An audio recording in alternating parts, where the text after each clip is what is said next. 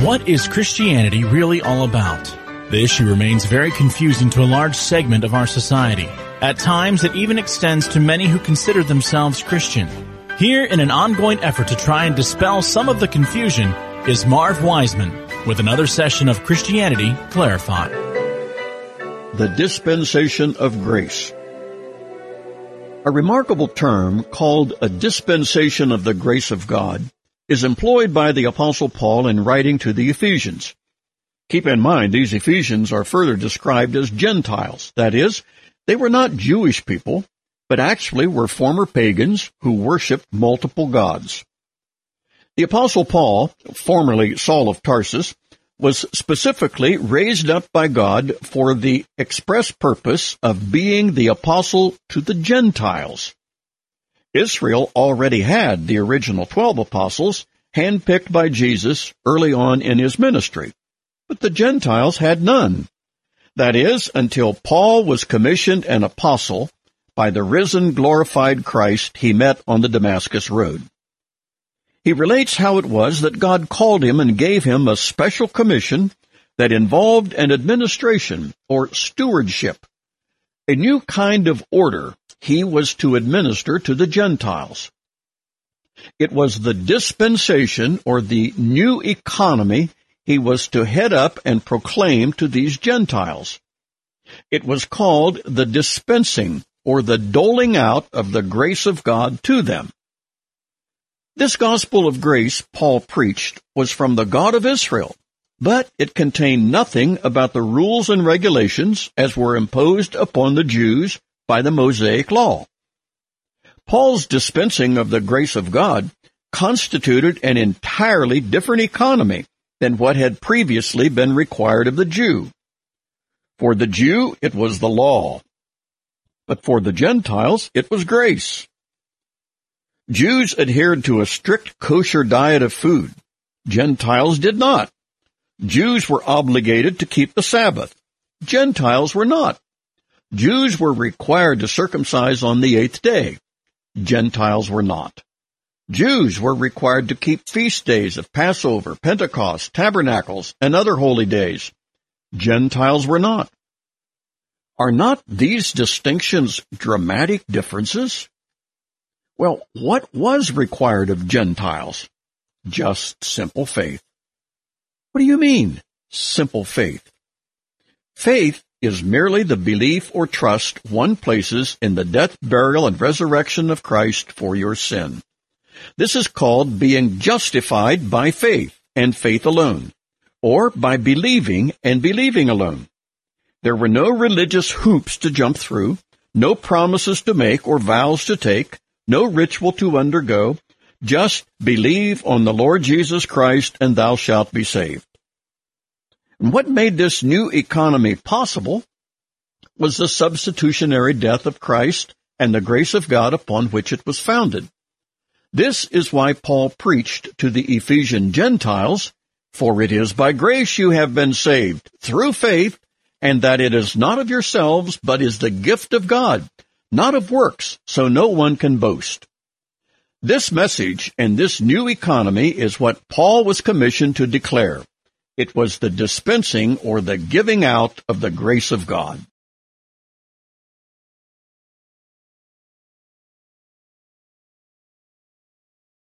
The grace of God brings salvation.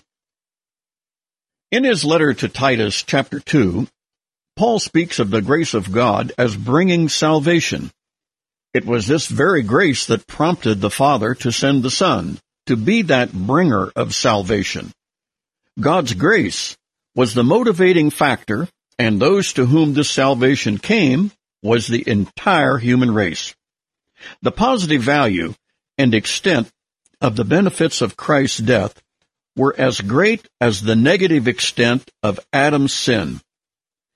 The constructive, redemptive work of Christ was as great as the destructive, rebellious work of Adam. This work of Christ appeared to or for all men in the same way the sin of Adam appeared to or for all men. The net effect was that even though all men are not saved, all men are made savable. Thus, there was no one left outside the possibility of salvation due to the extent or the scope of the vicarious death of Christ. He did indeed die for the sins of the entire world. This truth also ties in with another found in John 1 that says, For the law came by Moses, but grace and truth came by Jesus Christ. God's grace, of course, existed long before the incarnation of Christ, as is evidenced by its application upon Adam, Noah, Abraham, and several others. Yet, when Christ came, he brought with him a manifestation of grace that was hitherto unknown. In fact, Christ was the very personification of grace itself, and along with grace, he also personified truth, himself designated as such in John 14. Grace, we can only say, is that gracious, benevolent attribute found in the character and nature of the Almighty. Our God is a gracious and giving God. And this same grace that motivated God the Father also resided in God the Son. And when He came, He came to bring that grace and truth, and all humanity benefited from it. It is this grace, says Paul, that brings salvation, rescue, deliverance. Mankind was hopelessly entrenched in sin, with no way out other than paying the wages of sin, which is death. It was this death deserved by all humanity for which Christ came to rescue or deliver us. Thus, the death of Christ was substitutionary, a central fact that makes Christianity what it is and distinguishes it from all other belief systems. The gospel preached after the death of Christ promised to apply the merits of that substitutionary death to all who responded to the gospel by placing their faith in Jesus Christ. Thus, we can easily see why Paul in his writing to Titus exclaimed, The grace of God that brings salvation has appeared to all and for all men.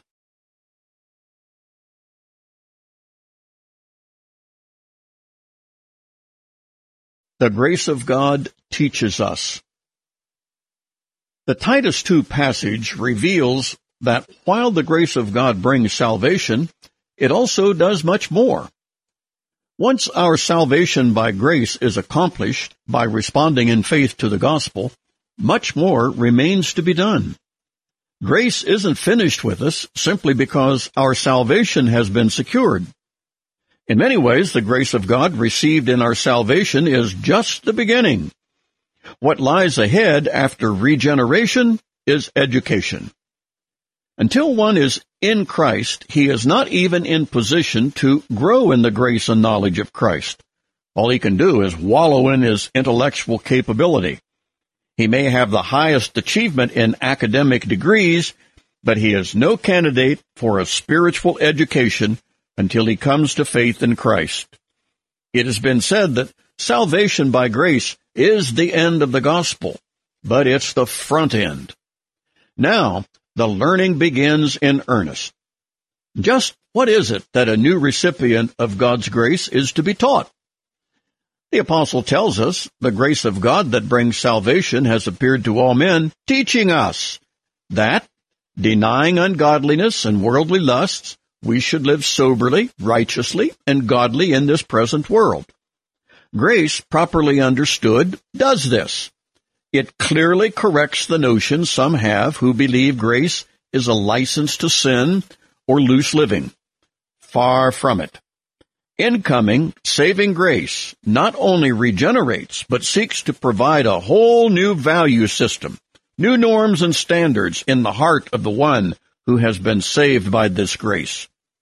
How well and how rapidly one progresses in his newfound faith is largely determined by the quality of student we are. In realizing the incredibly huge price Christ paid to secure our salvation in order to present it to us as a gift, it surely ought to awaken a sincere desire to get with his program, whatever that entails. Phillips translates it as we should live responsible, honorable and God-fearing lives. Is this too much to ask, especially in light of two really important facts? Fact one, in view of what Christ endured to secure your eternal salvation, is it too much to ask? And fact two, even the power for you to live this kind of life is provided for you by grace once you exercise your volition in applying to God for that power. Can a redeemed, forgiven sinner be so ungrateful for his salvation, for peace, for joy, for blessings untold, not to deliver himself to God in surrender and request from him his enablement to live out these spiritual qualities? In doing so, God is glorified. Grace realizes its end in your spiritual education, and you yourself are benefited beyond measure. All of this, the grace of God wants to prepare you to learn and receive. Are you ready?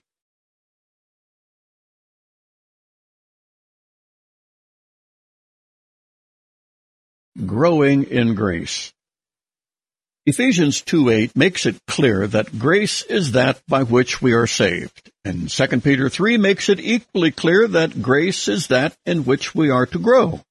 They make a dynamic spiritual duo. Once we come into spiritual life by grace through faith, this faith and this grace are very much living realities, not stagnant or static. They are rather spiritual dynamics in which we are to grow and mature. After all, it's the very nature of something that is alive to grow. Peter tells the believers to whom he writes that they are to grow in the grace and knowledge of Jesus Christ. Growth in grace results in an increased demeanor of graciousness. It will profoundly impact the way we treat others, with deference, with forbearance, with patience, with forgiveness. Well, you get the point.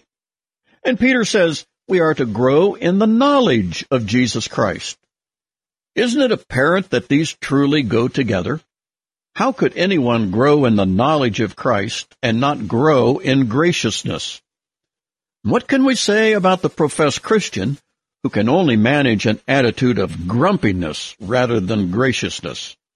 He needs to log more time in making a serious case study of the Lord Jesus. After all, we are called to be conformed to Christ's image. The more time we spend focusing on Him and contemplating Him, the more likely we are to grow in Him, develop His caring compassion and profound love for others. To grow in Christ means to reflect His character and qualities more and more. And to grow in grace means we will come to appreciate more and more that our blessedness and empowerment are all dependent upon grace, not upon our gifts, our abilities, our intellect, our cleverness, or our resourcefulness. It is as Paul said, I am what I am by the grace of God. People growing in grace will be people who are glowing with grace. Just can't help it. The growth in the knowledge of Christ feeds our growth in the graces of Christ. Growing in both also feeds our own appreciation and gratitude for all we enjoy by being in Christ. This whole affair of growing in the grace and knowledge of Christ is to be standard operating procedure for all believers. Not only so, but the more this is experienced in the life of one Christian, the more it profoundly affects and encourages other Christians to go and do likewise. It is a contagious thing, and no doubt is meant to be. Can we not also conclude that our growing in the grace and knowledge of Christ should automatically make us more attractive to those who do not know Him? To grow in our Lord's grace and knowledge also affords the maximum satisfaction and enjoyment of being in Him. We ourselves are beneficiaries of this growth as well. The benefits are spread all around by advancing in this glorious growth. All believers possess the potential for this spiritual growth. It is up to us whether it will be realized.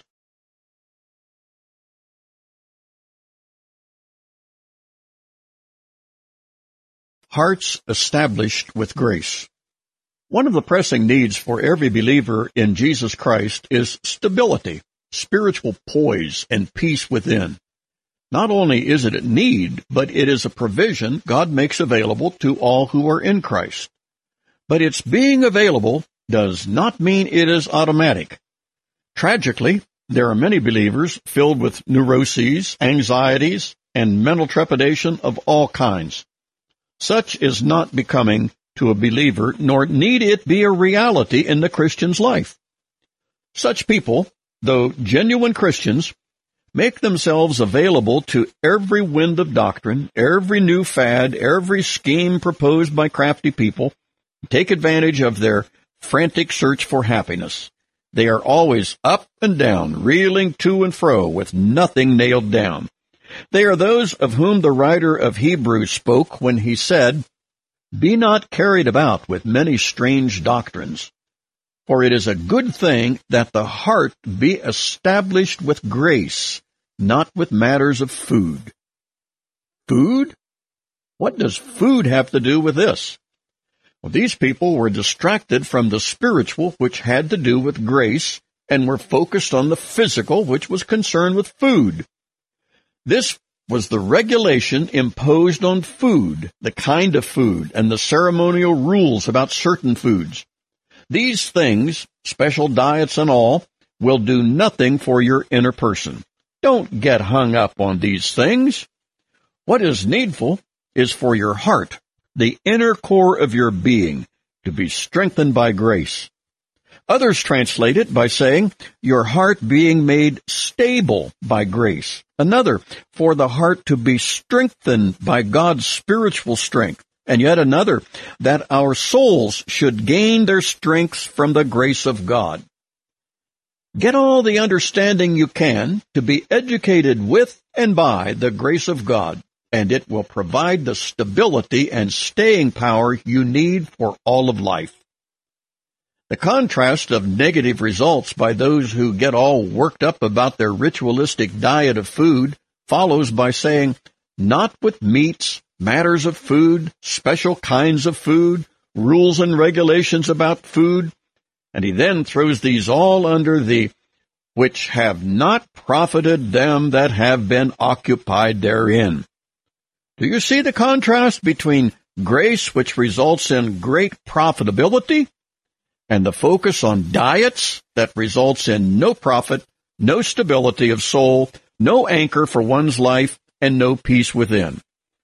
Someone has said, the main thing is to keep the main thing the main thing. And for the believer, the main thing is the grace of God that gave us Christ our Lord and all that comes with him. This is the grace of God. Law was given by Moses, but grace and truth came by Jesus Christ. We are to live in grace, rejoice in grace, give with grace, receive with grace, speak with grace, sing with grace, labor with grace, be established by grace, and die with grace.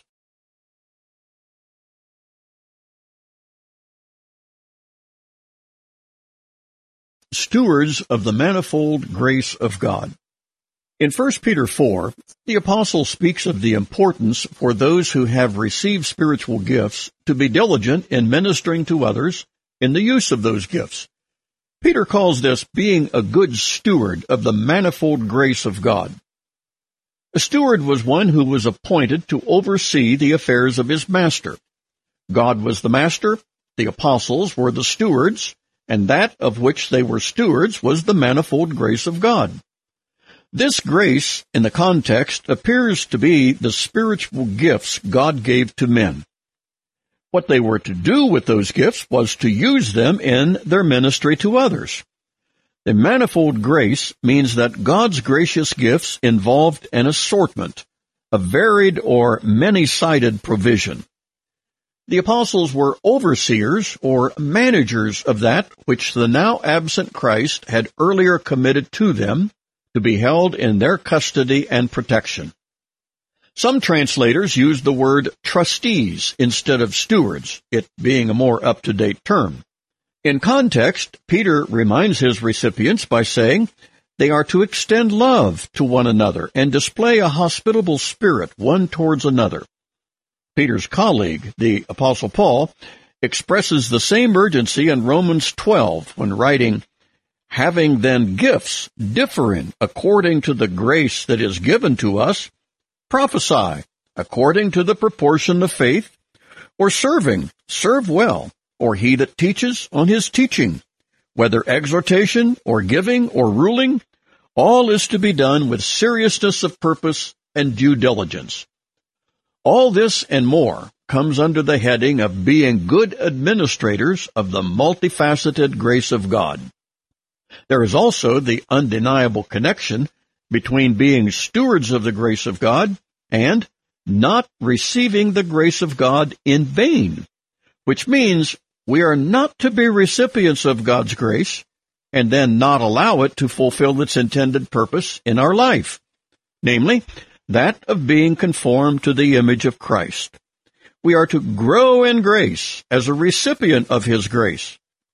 Is our lifestyle conducive to that? If not, our lack of growth constitutes an abuse of grace.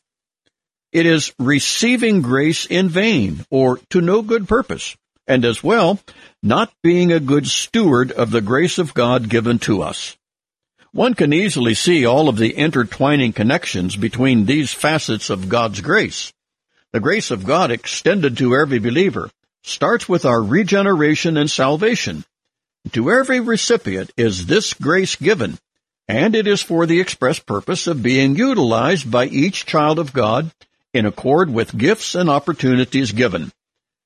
Being a good or responsible steward of the many-faceted grace of God is both an incredible privilege as well as a solemn responsibility not to be taken lightly. It is a serious business to be so endowed.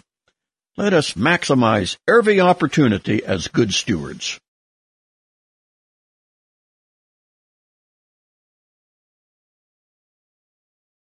Grace sufficient in trials. The operation of the grace of God bestowed upon the believer at the beginning of his life in Christ is just that. Only the beginning. There is so much more grace, inexhaustible grace to be sure, that is now at the new Christian's disposal. Paul reminds us in Romans 8 that he who spared not his own son, but delivered him up for us all, how shall he not also with him freely give us all things? Paul's statement and argument for God's ongoing gracious provision is from the greater provision to the lesser. The greater was in God's giving of his Son. Having done that, how could God not also do the lesser? Whatever the need may be for drawing upon the grace of God, it surely is not as great as our greater need, that of the giving of his Son. God's giving of His Son makes everything else He gives to be incidental in comparison. The Apostle personally attests to this by way of personal experience. He tells us he was called to be the apostle to the Gentiles by the grace of God.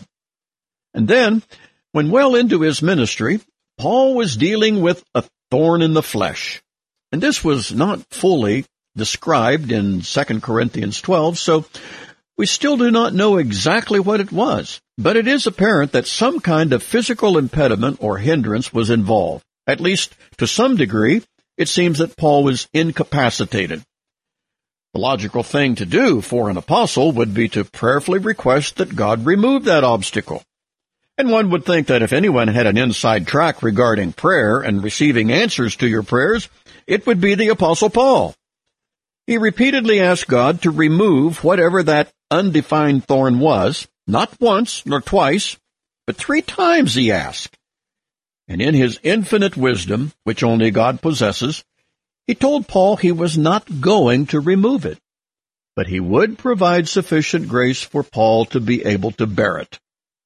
Now, that would not be the answer of choice for any of us. Yet, it was the answer God deemed best for Paul and his ministry. And it is safe to say that Paul's labor under these negative circumstances contributed greatly to making the apostle what he became for the rest of his ministry. This needs to be a powerful lesson to us all. That sometimes when we think we know what we need and we ask God to meet that need, it isn't what we truly need at all. God knows what our real need is, and He answers in accordance with His perspective, not ours. And we should be grateful that he does. While God does not need our permission to do for us what he knows to be best, but if he did, would we give it? It took the great apostle three times at getting his thorn in the flesh removed until he finally got the picture. Not removal of the thorn, but God's all-sufficient grace to bear it was the answer. We should revel in God's overriding of our prayers so he can provide his all-sufficient grace, whatever that may be.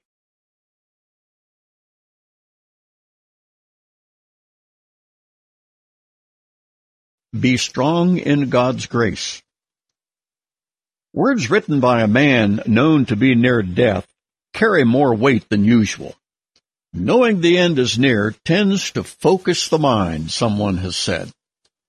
Consider that, please, when you hear of the eleventh hour advice the Apostle Paul imparts to Timothy, his young protege. In what was to be the last letter written by the Apostle just before his execution by a Roman sword, here is what he told Timothy. Thou therefore, my son, be strong in the grace that is in Christ Jesus. No doubt this involved the need for Timothy to rely continually upon the grace that is always available to those Christ has redeemed. Paul is reminding Timothy, never forget the source of your strength. Appeal to it continually. Additionally, he also may be reminding Timothy of the tendency on the part of unbelievers to repudiate and reject the grace of God. Can a preacher of grace back off somewhat?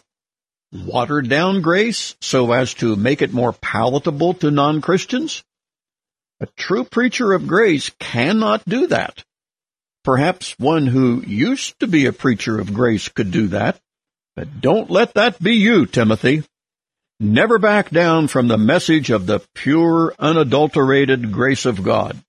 Stay strong in it and for it. Paul himself had to do this in a repeated fashion. The Judaizers would have cut Paul some slack if only he would have required some human effort be mixed with his message of pure grace. There is no way he could do so, even if it cost him ever so dearly, which eventually it did.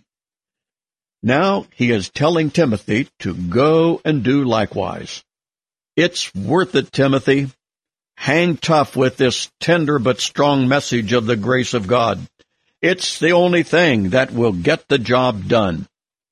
Just remember what it cost our Lord to provide us with this message of grace. Stay strong in this grace, and there will be no regrets when the great day for accountability arrives. Paul's advice to Timothy is applicable to all grace preachers and teachers of today as well because nothing is held in such high esteem among unbelievers as their good deeds, their works, and their good intentions. It's hard to go against that and tell them that they are all for naught. Yet, that's precisely what the message of the grace of God does. You cannot extol the grace of God and its necessity for faith alone without riling up people who insist their works are so valuable and accepted by God. When you go against that, Timothy, expect to take some heat and experience a fair amount of rejection. Pure grace doctrine insists on slaying a lot of sacred cows held dear by unbelievers. Do it, Timothy. And once they come to see it, perhaps only through repeated exposure, they will be so grateful. Weren't you? Be strong in the grace of God.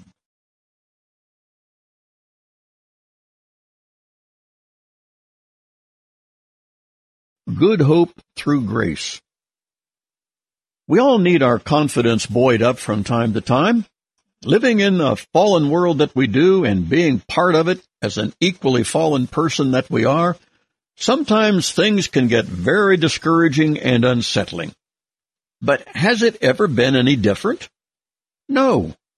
Not since Genesis 3 and that monumental fall brought about by disobedience to the Creator and it's been in the genetic DNA of humanity ever since. It will continue this way and even intensify in evil and all the uncertainties it will bring as we near the big wrap up. So what do we do in the meantime? Just how do we cope and stand up against all this? We take the sound advice the apostle Paul gave to his Thessalonian converts. In the second letter he wrote them, he gave them a spiritual boost near the end of chapter 2, and here's what he said.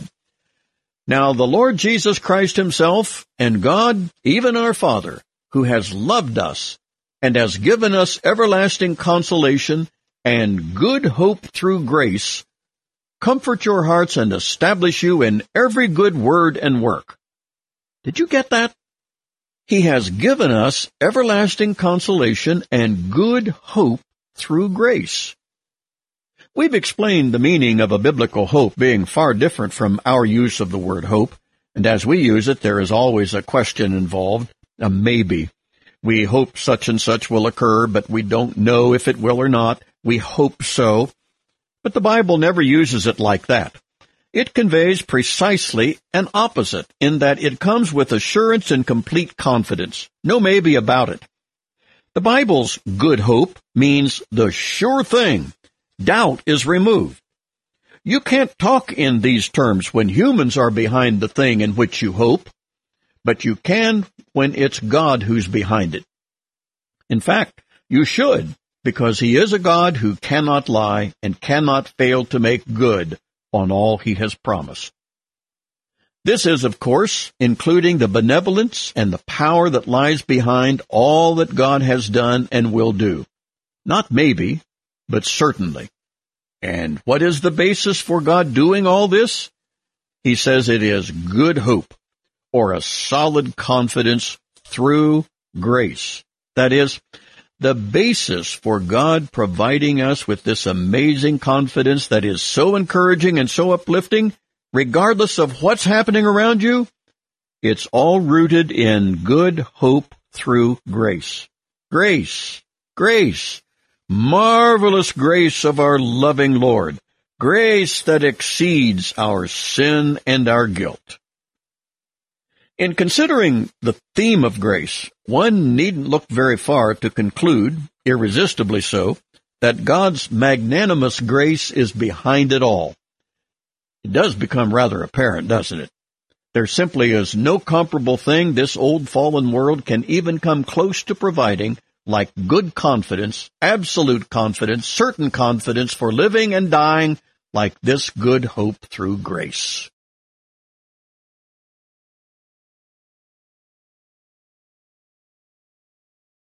Speech salted with grace. One of the major attractions that drew people to Jesus Christ in his earthly ministry was his manner of speaking, not only in the content of what he said, but in how he said it. We might say they were captivated by the way he put it when he spoke of great truths. To be sure, Christ did have scathing rebukes directed toward the current batch of hypocrites, but he also spoke in tenderest terms to those in admission of their needs and shortcomings. Christ has infinite patience for the truly repentant, but he does disdain phoniness, sham, and pretense, all the long suits of the religious establishment. The importance of right speech delivered with a right tone is underlined by the apostle Paul in Colossians 4. He says, let your speech be always with grace, seasoned with salt, that you may know how to answer every man. Speech that is seasoned with salt does not mean using salty language as the world employs it today. Our use of language with salt is a far cry from the way Paul employed it in the first century. His use involved language that was kindly and winsome. Language without salt is like food without salt, insipid and lacking in flavor. Our speaking to others should be such that it will be of value to them. We should speak in such a way that they will regard it worthwhile to listen to what we have to say. And salt does produce thirst, doesn't it? Consider it a priority that we speak to people in such a way that they will welcome hearing more from us. Does our speaking and communicating with people make them thirsty to hear more? And don't make the mistake of thinking everything we say has to be of spiritual content. While it's true that is the most important issue there is, there are other topics we can intelligently discuss without always having an agenda to share spiritual content. The best way to speak with people is simply be a good conversationalist and be yourself.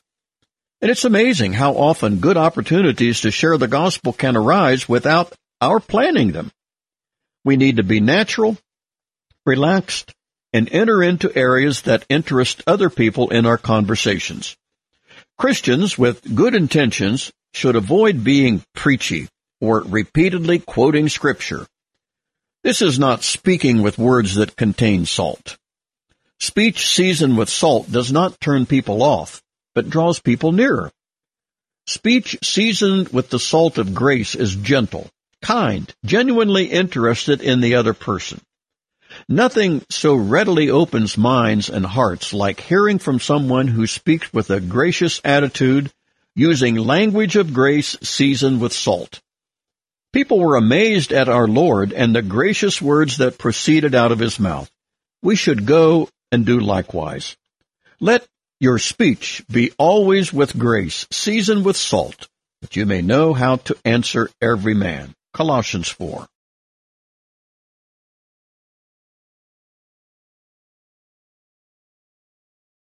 Grace is given to the humble. Any believer seeking for God's grace to be maximized in his life needs to understand the divine directive for being that recipient. Principal requirement is set forth in James 4, and it says, God resists the proud, but gives grace to the humble. The simple truth of that is saying, God doesn't make much of anything available to the proud, but he has grace aplenty to impart to the humble. Why do you suppose it works that way? It's no doubt related to the idea of the proud thinking themselves to be very self-sufficient. They are characterized by a certain smugness that God finds very displeasing. And so do most people. In actuality, all human pride is born out of ignorance. Because if one is truly knowledgeable, he of all people knows he has no real basis for pride. Humility is the only attitude one can possibly have if he has any understanding of his true estate. Those who do can't be proud because they know there is no real basis for it. The proud, laboring under the illusion of self-sufficiency, is self-deceived regarding his own abilities and worthiness. He is not facing a true reality. And among other things God is, He is a God of reality. A person who is proud is one who is not in tune with reality, because if he were, he would be humble and not proud. So when God resists or ignores the proud, but gives grace to the humble, there is an essential compatibility between a humble person and a God that delights in dispensing his grace. All God needs for doing so is to find a person who is aware of their true estate admits it by living a life before God and man that reflects a genuine humility. And such a person is then in position to receive the enabling grace God wants to give. There may be no more sterling example of an extremely proud man who became an extremely humble man than Saul of Tarsus, later to be Paul the Apostle. Once he learned the real truth of his condition, his pride began to melt away, to be replaced with a genuine humility. That Damascus Road experience and all it entailed convinced Saul of Tarsus who and what he really was in contrast to who and what he thought he was. And when he grasped that, pride had to go. There was simply no basis for it. And this, of course, positioned him for the ongoing infusion of God's grace which he was able to draw upon throughout his entire life that remained.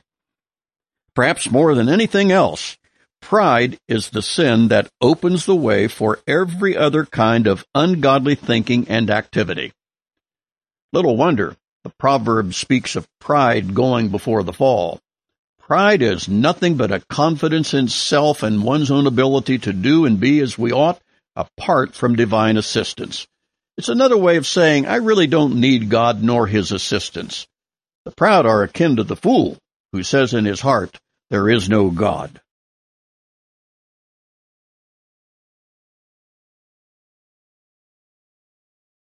Abusing the grace of God.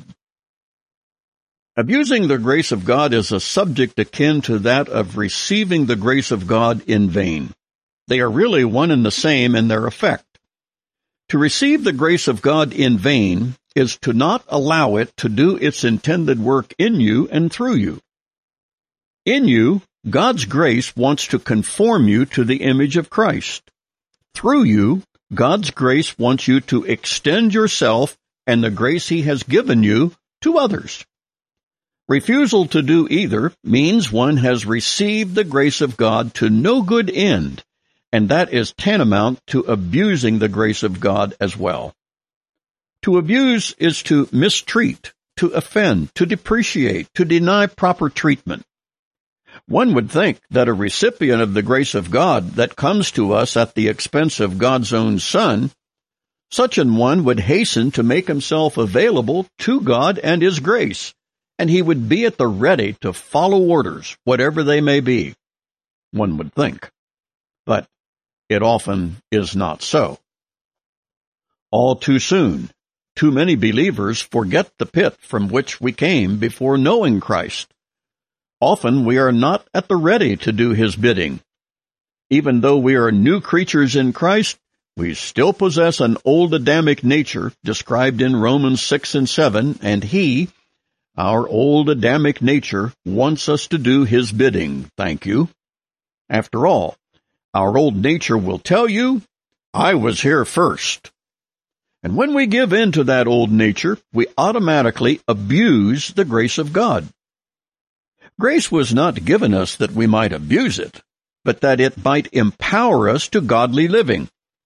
The yielding passages of Romans 6 reminds us that when we yield our members, eyes, ears, hands, feet, etc., to the flesh, we deny the Spirit of grace and His right to reign in our mortal bodies. How can a Christian do that? Very easily, thank you. We, even though believers, still have a very much intact volition, a decider that we command. And when we yield as an act of our will our members to the flesh rather than to the spirit, we are walking in the flesh rather than walking in the spirit. Consequently, we produce the works or fruits of whichever one gains our cooperation. If it's the flesh, it's an automatic abuse of the grace of God. The believer must realize that even though he is a new creation in Christ, he remains in charge of his volition and he is responsible under grace as to how he uses it. Because we have an option and can submit to the flesh, the grace of God is set for the possibility of abuse. All Christians should be aware that abusing the grace of God by yielding ourselves to the flesh constitutes not only an abuse of God's grace, smacks of downright spiritual treason. We are acting as traitors to the God of all grace who regenerated us with new life. So while we may abuse the grace of God, we should be willing to go to any length rather than to do so.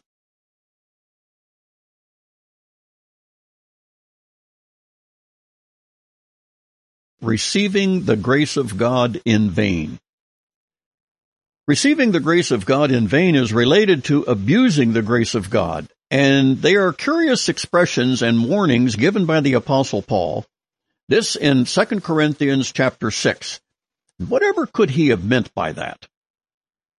We then, as workers together with him, Christ, beseech you also that ye receive not the grace of God in vain. What does this receiving the grace of God in vain consist of?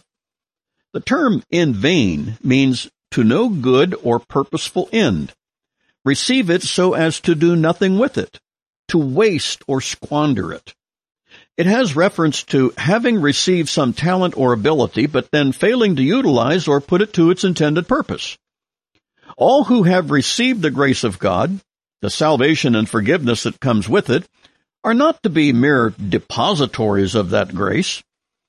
God did not give us His grace for our hoarding or storing, but for our dispensing and proclaiming. In other words, God never gave us His grace for the purpose of its stopping with us, but for its flowing through us to others.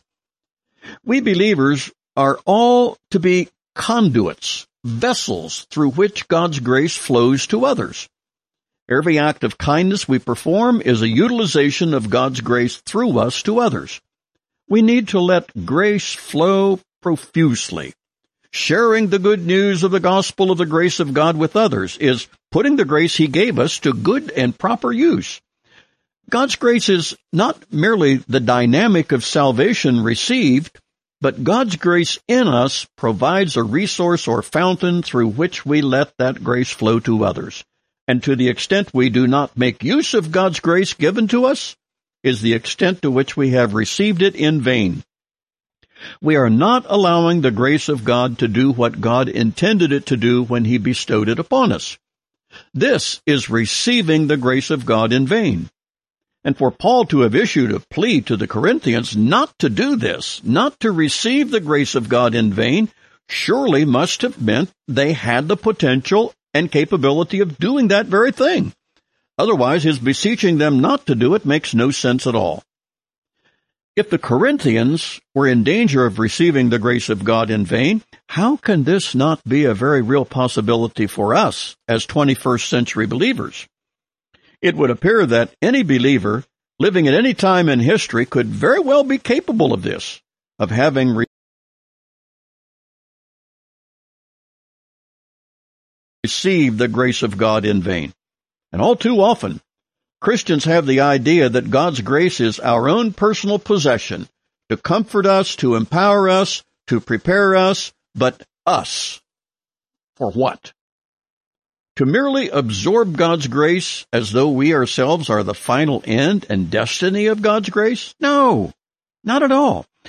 Let us, Paul is at least implying, let us be the starting place of God's grace when it comes to us that it may continue on through us to others. And if we are, we surely will avoid receiving the grace of God in vain. Frustrating the grace of God. It is a powerful corrective and conclusion with which Paul ends the second chapter to the Galatians. Throughout this epistle, he is extolling the centrality of the grace of God, particularly as it applies to human salvation. Those with whom the apostle had to contend in an ongoing way were the Judaizers or the legalists. These were thoroughly dug in as regards the law of Moses. They were persuaded that only through the strict observances of the law could anyone attain to a righteousness that God would accept. Paul's argument is, if that is true, then where does that place the grace of God? If that is true, where does that place the very death of Christ? Here is precisely how Paul put it in Galatians 2. Said he, I do not frustrate the grace of God, for if righteousness come by the law, then Christ is dead in vain. Paul would have none of this. Do you not see, he is saying, if anyone can achieve a right standing before God based on observing and keeping the law, then what purpose did the death of Christ actually accomplish? The only conclusion that can be reached is Christ died unnecessarily. This frustrates the grace of God. To frustrate involves the thwarting of a plan. The plan of God was for Christ to die for the sins of the world. That plan would effectively be neutralized if righteousness comes by law keeping. Christ would then have died in vain, or to no good end. This argument and its unavoidable conclusion is critical and urgent. Christ's death was absolutely essential if there was to be any salvation for a lost world. And it was precisely because man could not be saved or justified by the law that Christ's coming and dying was a necessity. Don't you see, argues Paul, Supposed salvation through the keeping of the law or any other means completely frustrates, annuls, disesteems, devalues, cancels, negates the very death of Christ on our behalf. Such people as the legalists, the Judaizers, are in effect saying, Christ really needn't have come. He needn't have died because all we need to do is keep the law God gave through Moses. Paul's corrective to that is also reflected in Galatians 3 when he reveals the real purpose of the law. It was not the law's purpose to justify or to make anyone righteous. The meaning of the law, said he, was to serve as our schoolmaster, teacher, or coach, to bring us unto Christ that we might be justified by faith in him, and not by the works of the law. By the law is the knowledge of sin. Knowledge that is designed to lead us to Christ for his salvation. Anything set forth for salvation, apart from the death of Christ and his resurrection, frustrates the grace of God. Believers must avoid that at all costs.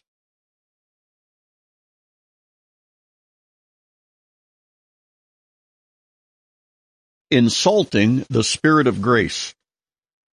In the tenth chapter of Hebrews, the writer sets up an important contrast between two parties, both of whom are under divine judgment for their rejection of God's authority. The first is one who disrespects and rejects the law of Moses given by God. He is to be put to death upon the testimony of two or three witnesses and show no mercy. There's no question that is severe punishment. But the writer reveals a punishment greater yet than that. Listen to these solemn words. How much severer punishment do you think he will deserve who has trampled under foot the Son of God and has regarded as unclean the blood of the covenant by which he was sanctified and has insulted the Spirit of grace. Serious business is described here, and not to be trifled with. Can a mere human actually have the audacity to insult the Spirit of grace? Apparently so. There appears to be no limit to the amount of brazen defiance that man can level against the Almighty. Here it is called doing despot or insulting the Spirit of grace.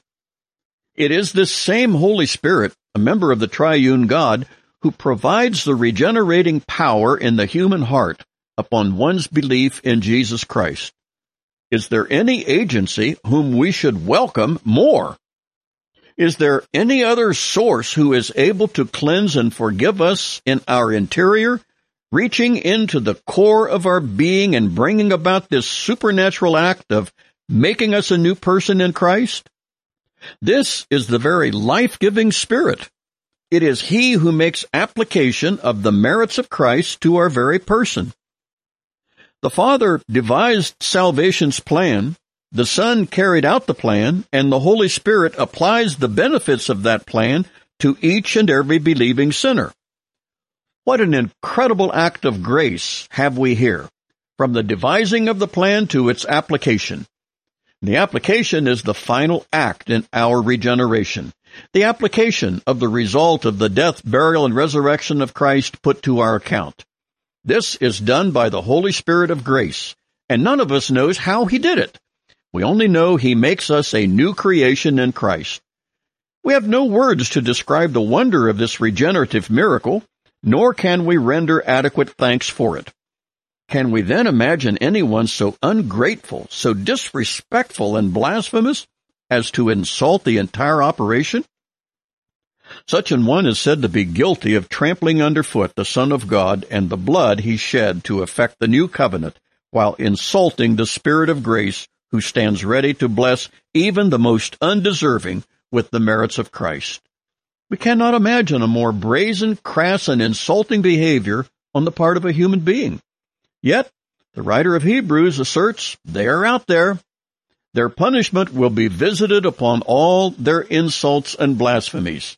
Yet, even for those who insult in this manner, grace stands at the ready to forgive and cleanse even such as these.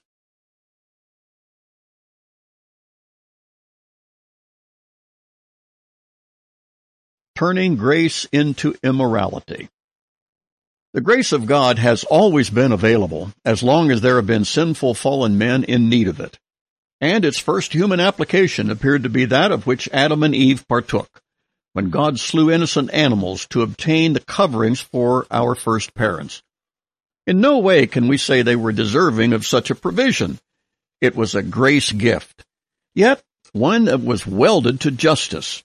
And justice was served in that death was meted out in the taking of an innocent life for the crime of the guilty. All of this, of course, prefigure that ultimate innocent life to be given for the guilty 4,000 years after Adam and Eve. And hundreds of years after Adam, Noah was a recipient of this same provision when he was said to have found grace in the eyes of the Lord. Noah, his wife, sons, and their wives, eight souls in all. But what about all the rest of the world? Was there no grace available to them? Indeed, there was. But these, consisting of whatever the balance of the world population was at the time, did not choose to avail themselves of God's grace. It's always available to those who repent. But ah, there's the rub. Repentance means a change of mind, change of mind about one's sin and willingness to forsake it. And here today, the world at large is precisely at the same place as Noah's world. Jude's little book, just before Revelation, last book in the Bible, tells us about these people, and they still constitute the majority of the world's makeup just as they did before the flood of Noah.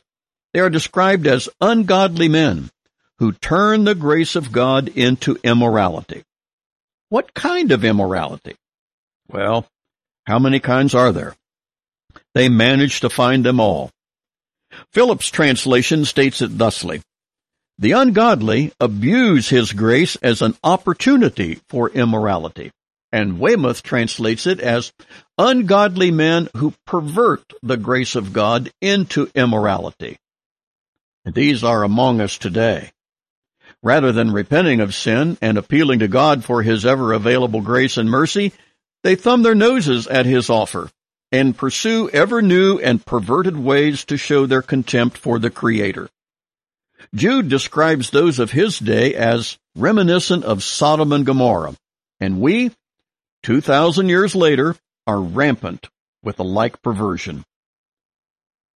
Jude sees them as walking or operating after their own lusts, with mouths speaking great swelling words. And then he warns that in the last days, which may well be our own days, there will be mockers who will come after their own ungodly lusts. They will be sensual and not possess the Spirit. It's a perfect description of profligacy, hedonism, and a total disregard for decency and for those who would call them to it. They of old and these of today spurn, reject, and ridicule the grace of God, substituting what they could enjoy from Him for their own preferred immoralities, a tragic abuse and scorning of that which was provided for them at an incalculable cost.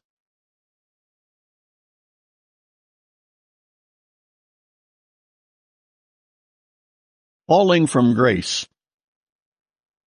The letter the Apostle Paul was inspired to write to the Galatians is much like a legal document along the lines of his letter to the Romans. Both set forth the principles of justification by faith and the righteousness that comes from believing on Christ, as opposed to the efforts involved in keeping the law of Moses. Paul, himself a Jew and fully familiar with the law and all it entailed, could speak to it with great authority. He himself was formerly one of those legalistic law keepers, just like those with whom he is now contending. Paul knew their thinking because all his life previous to his Damascus Road encounter with the living Christ, he was a Pharisee and devoted entirely to the law of Moses and all its demands. Now he knows that since Christ came and died, the law was fulfilled in him. Thus the law served its purpose by revealing man's failures and pointing him to Christ in order to be justified by faith. But it was so very hard to convince the Jew of this. These who had eaten, breathed, and slept with the law of Moses are hard pressed to relinquish it. Even those Jews who had come to faith in Christ still held a prominent place in their minds for the law. It is understandable, human nature being as it is, for these to still cling to the demands of the law, at least in some respects. After all, few Gentiles have any idea how deeply ingrained the law is in the mind and heart of the pious Jew. And even after coming to faith in Jesus as Messiah and Savior, there could still be the tendency to revert to law keeping, pick up the old memories of the law, and return to incorporating it into every fiber of their life. This is because unlearning is a lot harder than learning. To those Jews who did this, or believed they should do this, Paul says, You have just walked away from Christ and His grace. You are fallen from grace. You have abandoned the grace principle. Now, sadly, many have used this passage to teach that one may have been a recipient of God's grace, but no longer is. He has fallen from grace or fallen from the favor of God. But the context of this entire epistle should reveal this is not so. What Paul is saying is, all of you who believe you can be justified by your keeping of the law, you have abandoned the very principle of grace. You have deserted, cut yourself off from grace. The reason Paul takes this position is because the grace of God will not share the limelight with anything. Grace allows the law to lead people to it, but grace will not allow the law to be a part of the cleansing accomplished only by grace. Grace cannot be commingled with any additive or it ceases to be grace. Grace is not 99% pure. It is 100%. Anything less completely departs from the grace of God.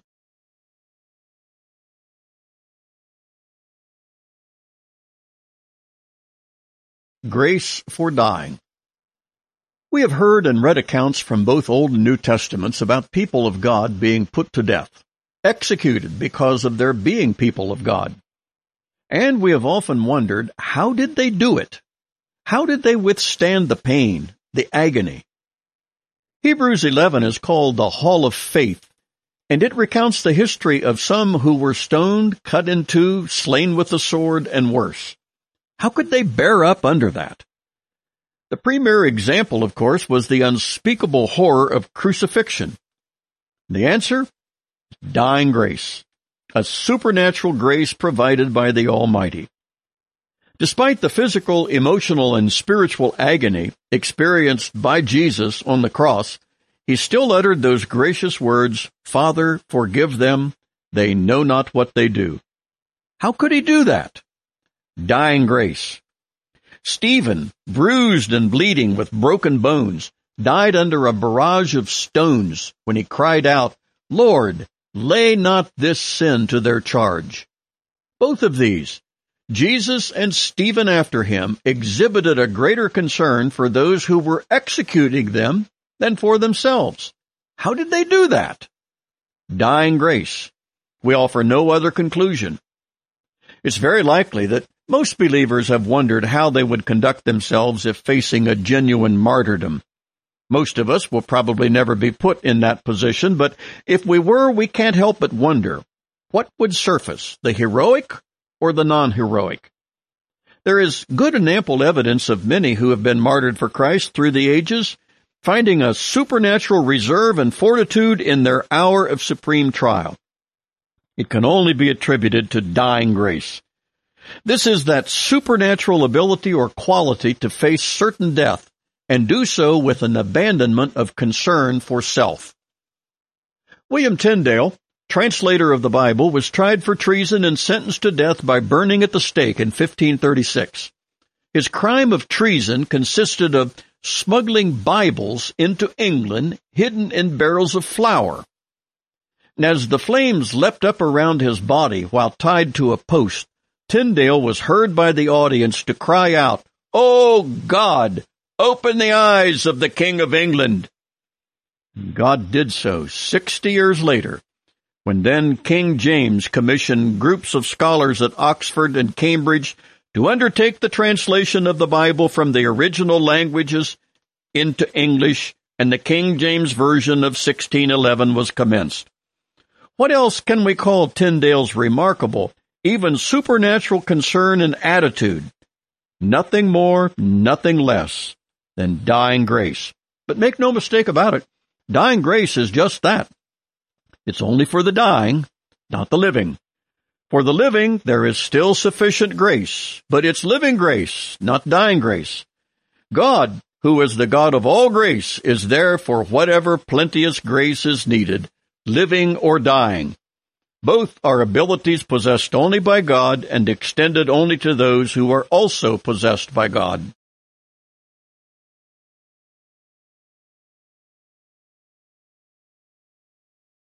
The Apostle of Grace In all the annals of Christian history, spread over the past 2,000 years, no one to our knowledge has ever challenged the impact made upon the entire world through the Damascus Road experience of Saul of Tarsus, later to become none other than Paul the Apostle. This unexcelled drama unfolds in Acts chapter 9, and Paul himself recounts his experience to others in Acts 22, 24, 25, and 26. These were on more formal occasions, even before political ruling dignitaries. One can only imagine how many times he told his story to others, probably every time he spoke in a synagogue. No doubt he relived that experience in vivid fashion even to individuals. And to this day, when someone who earlier lived a life of rebellion and abuse of all kinds, and then comes to faith in Christ, resulting in a radical change of life, they are often said to have had a Damascus Road kind of experience. In actuality, everyone who comes to faith in Christ underwent an enormous change of life. Even though it may not be dramatically noticed outwardly by others, as was Paul's, it is a profound thing that occurred inwardly. Paul himself in 2 Corinthians 5 tells us, If any man be in Christ, he is a new creation. Old things have passed away, and behold, all things have become new. There is no natural or human explanation that account for this radical turnaround. No psychiatric couch or psychological therapy could ever produce results like this. It is simply supernatural. After all, no one can have a personal encounter with Jesus Christ and ever be the same.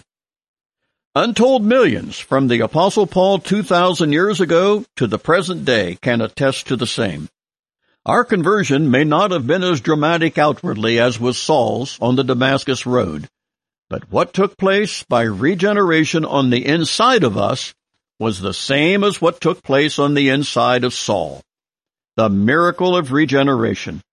A rebirth on the inside is standard operating procedure performed by the Holy Spirit upon all and within all who come to faith in Christ at the point of their salvation.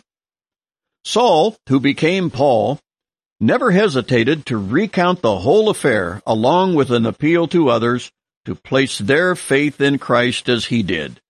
Not because he did, but because it is the right thing to do. He is writing to the Galatians in chapter 1 and remarks that God called me through his grace. To the first letter of the Corinthians, chapter 15, when he stated, by the grace of God, I am what I am. And actually, that's true of every one of us who is in Christ. We are all what we are. That is, a child of God in Christ solely by God's grace. Still, perhaps no one knew and felt that more keenly and more consistently than Paul the Apostle. Out of sheer gratitude for that grace, he was willing to spend and be spent for the cause.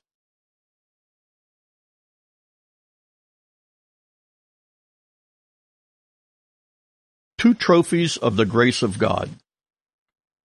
All throughout the 2,000 year history of Christendom, the record is replete with accounts of human wreckage, inexplicably transformed by the power of the gospel of the grace of God. Leading the list is none other than one of the original arch enemies of Christ, Saul of Tarsus, who later became Paul the Apostle. It appears there are still none who could compare with the miracle of transformation undergone in the life of this Jew, a former Pharisee from the tribe of Benjamin. But there are those, and not a few, who also tasted of the grace of God in such a startling and dramatic way that the whole world took note of it. Such an one was the profligate, drunken slave ship captain of the 1700s, John Newton. The epitaph on his tombstone in the churchyard where he pastored reads as follows. John Newton, once an infidel and libertine, a servant of slaves in Africa, was by the rich mercy of our Lord and Savior Jesus Christ preserved, restored, pardoned, and appointed to preach the faith he had long labored to destroy. Upon reaching the age of 82, Newton was heard to say, my memory is nearly gone, but I remember two things, that I am a great sinner and Christ is a great Savior. Newton was personal friends with William Cowper, another famous hymn writer who gave us There is a fountain filled with blood, drawn from Emmanuel's veins, and sinners plunged beneath that blood lose all their guilty stains. And isn't it wonderfully ironic that Newton, who for years captained an infamous slave ship, would become a chief adviser and confidant to none other than William Wilberforce, who won the day in setting slaves free in England, ending the inhumane misery that slavers had profited from for decades. There, these, Saul of Tarsus, John Newton, are but two examples among countless others that have resulted from men being a partaker of the matchless grace of God. Lives are dramatically transformed by it, and hymns are written in gratitude to God for that utterly amazing grace. Can anyone recite like instances stemming from any other source? There is something contained in the gospel of the grace of God that is able to melt the coldest and hardest of hearts. And we do not begin to understand the divine dynamic but those who have experienced it know whereof we speak. To think that God can and will pardon and forgive the worst among us, based only upon our repentance and faith in what another has done for us, is truly incomprehensible. And in addition, this, another who did this for us, is none other than God's own sinless Son who gave himself freely for us all. This is what the grace of God has done. This is what it still does, and does so well, since Paul the Apostle was a recipient of that grace, and then devoted his life to telling it abroad. We no longer have an apostle among us, but we still have that infinite grace of God extended to all who believe.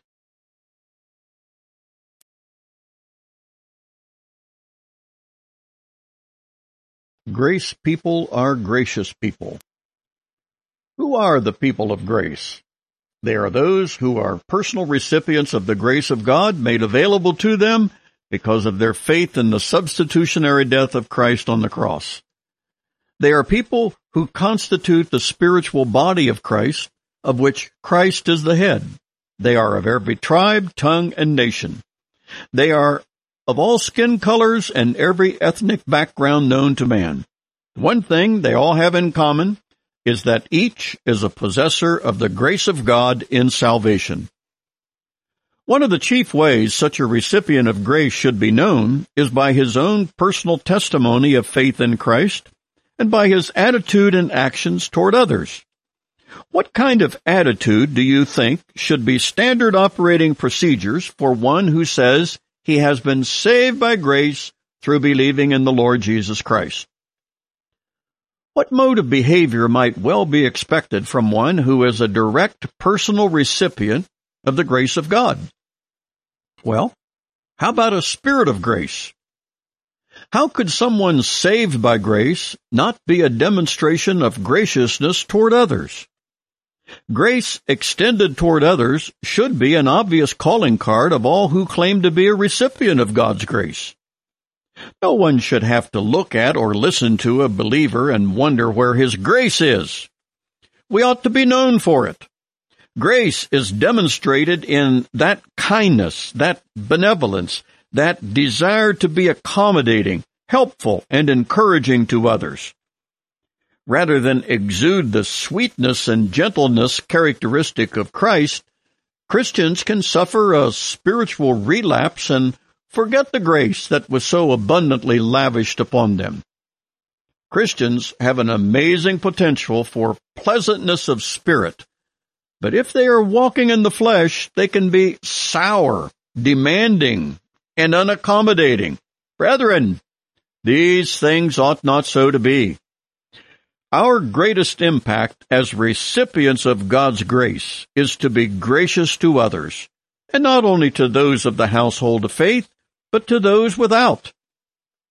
Grace is too precious a commodity to not pass around whenever the opportunity arises. We desperately need to be known, not only for the word of our testimony, but by the generous spirit of our graciousness. What better way to attract people to Christ than by letting them see firsthand what the grace of God has done for us? Will we be an attractive living advertisement for our Savior and His grace? Just think of the privilege that is ours, along with the responsibility. Both are awesome. Privilege and responsibility. We who have received the grace of God in salvation need to remind ourselves of who we were before and what He has made us by His grace. Then, let our light shine through a gracious spirit and disposition to others. You've just heard another session of Christianity Clarified with Marv Wiseman.